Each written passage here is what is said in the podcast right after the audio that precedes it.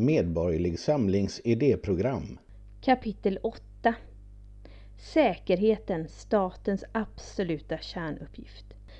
Medborgerlig Samling kan konstatera att den svenska staten sviker sin primära uppgift gentemot medborgarna, att säkerställa ett tryggt och säkert samhälle.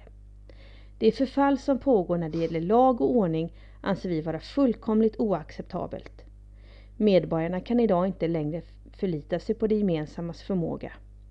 Allt fler anser att staten har brutit mot sitt åtagande i denna grundläggande del av samhällskontraktet. Anledningen till att rättsväsendet inte når framgång i att upprätthålla lag och ordning överallt är att man arbetar med fel utgångspunkter. Istället för mer av sociala projekt, bidrag och eftergivenhet är det polisiär närvaro, medborgare med självrespekt och nolltolerans inför brott som måste gälla. Sverige bör i stora drag kunna ta efter de metoder som användes i New York med stor framgång.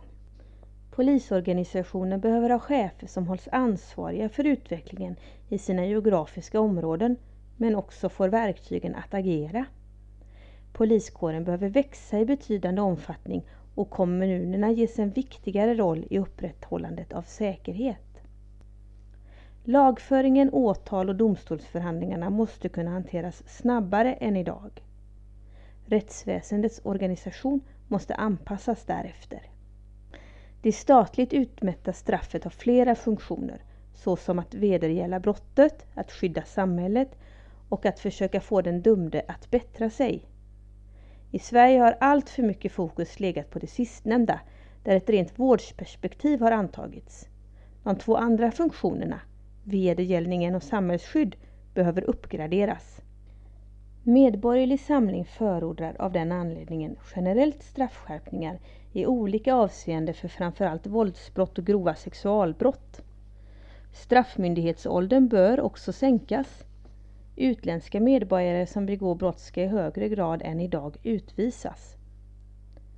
Sverige har liksom många andra länder under lång tid haft en repressiv politik i förhållande till narkotika.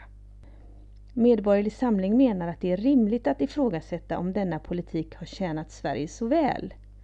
Såväl de missbrukande individerna som samhället i stort. Det egna ansvaret är centralt, men även att missbrukare kan få vård.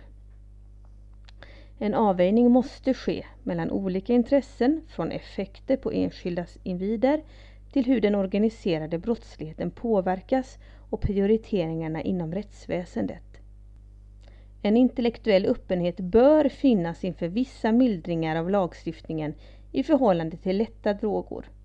Sådana förändringar måste givetvis utvärderas noggrant.